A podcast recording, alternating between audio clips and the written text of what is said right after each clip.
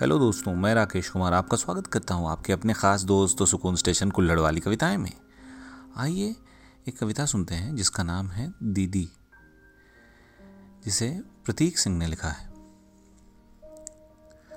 School जाते हुए वही कशमकश होती कि ये यूनिफॉर्म क्यों।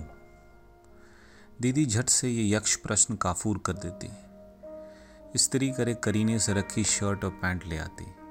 बस फिर क्या था, दो पल में नन्हा सा जेंटलमैन कर देती। गालों को एक हाथ से पकड़ दूसरे से बालों पर कंघा फिराती।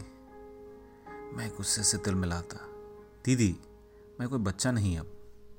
पर कहाँ चलती मेरी, स्वीकारोक्ति में बाल संवर जाते। अच्छा चलो पैर आगे करो, मैं मुंह बनाकर जूते की डोरी बंधवाता। फिर शुरू होता खाना खाने का तांडव। दीदी हर निवाले के साथ हिदायतों की घुट्टी देती।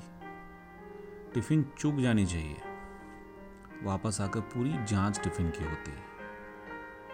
बड़ा हुआ, स्कूल छूटा और ये नित्य का क्रम भी टूटा। पहले कॉलेज और फिर अब नौकरी की जद्दोजहद। अब बालों में कंघा फिरता तो है, पर वो मासूमियत नहीं आती जो दीदी लाती थी।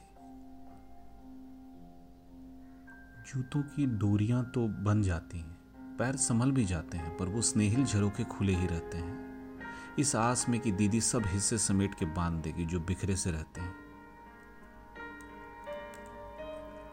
वक्ती तकाजों ने निक्कर से सूट तक ला खड़ा किया, पर अब भी मैं उसका बाबू हूं जो बस्ता लादे कल स्कूल के सबक सीखता था। कंधों पे बोझ आज भी है, पर शायद आज जिंदगी पड़ता है।